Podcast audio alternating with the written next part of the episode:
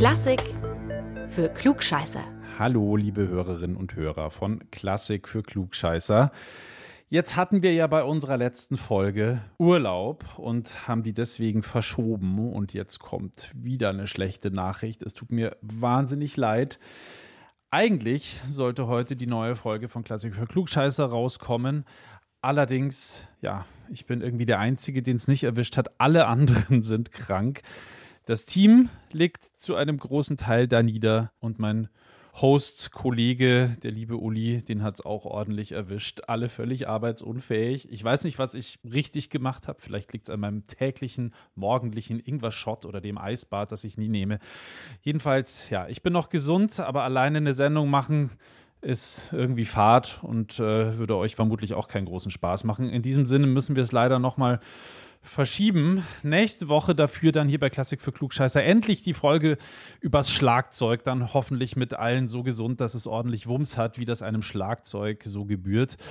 Da fällt mir ein, über Krankheiten und Musik haben wir auch noch nicht so wirklich was gemacht. Da böte sich einiges an.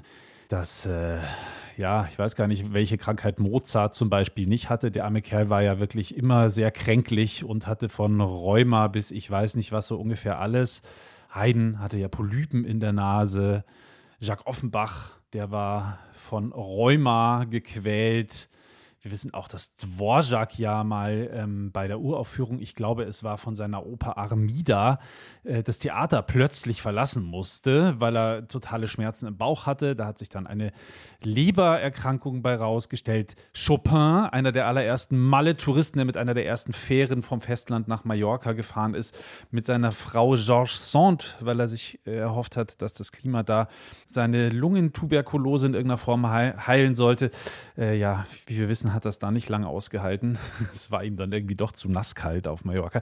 Egal, ähm, da böte sich einiges an. Äh, sorry, Uli, das ist vielleicht ein bisschen geschmacklos, aber du hast mich jetzt hier zu diesem Thema inspiriert. Sagt doch mal, was ihr davon haltet, dann äh, stellen wir das vielleicht irgendwann noch auf in den nächsten Folgen. Ähm, ich hoffe, ihr bleibt uns gewogen und wir hören uns dann in aller Frische. In diesem Sinne, macht's gut und bleibt vor allem gesund. Klassik für Klugscheißer.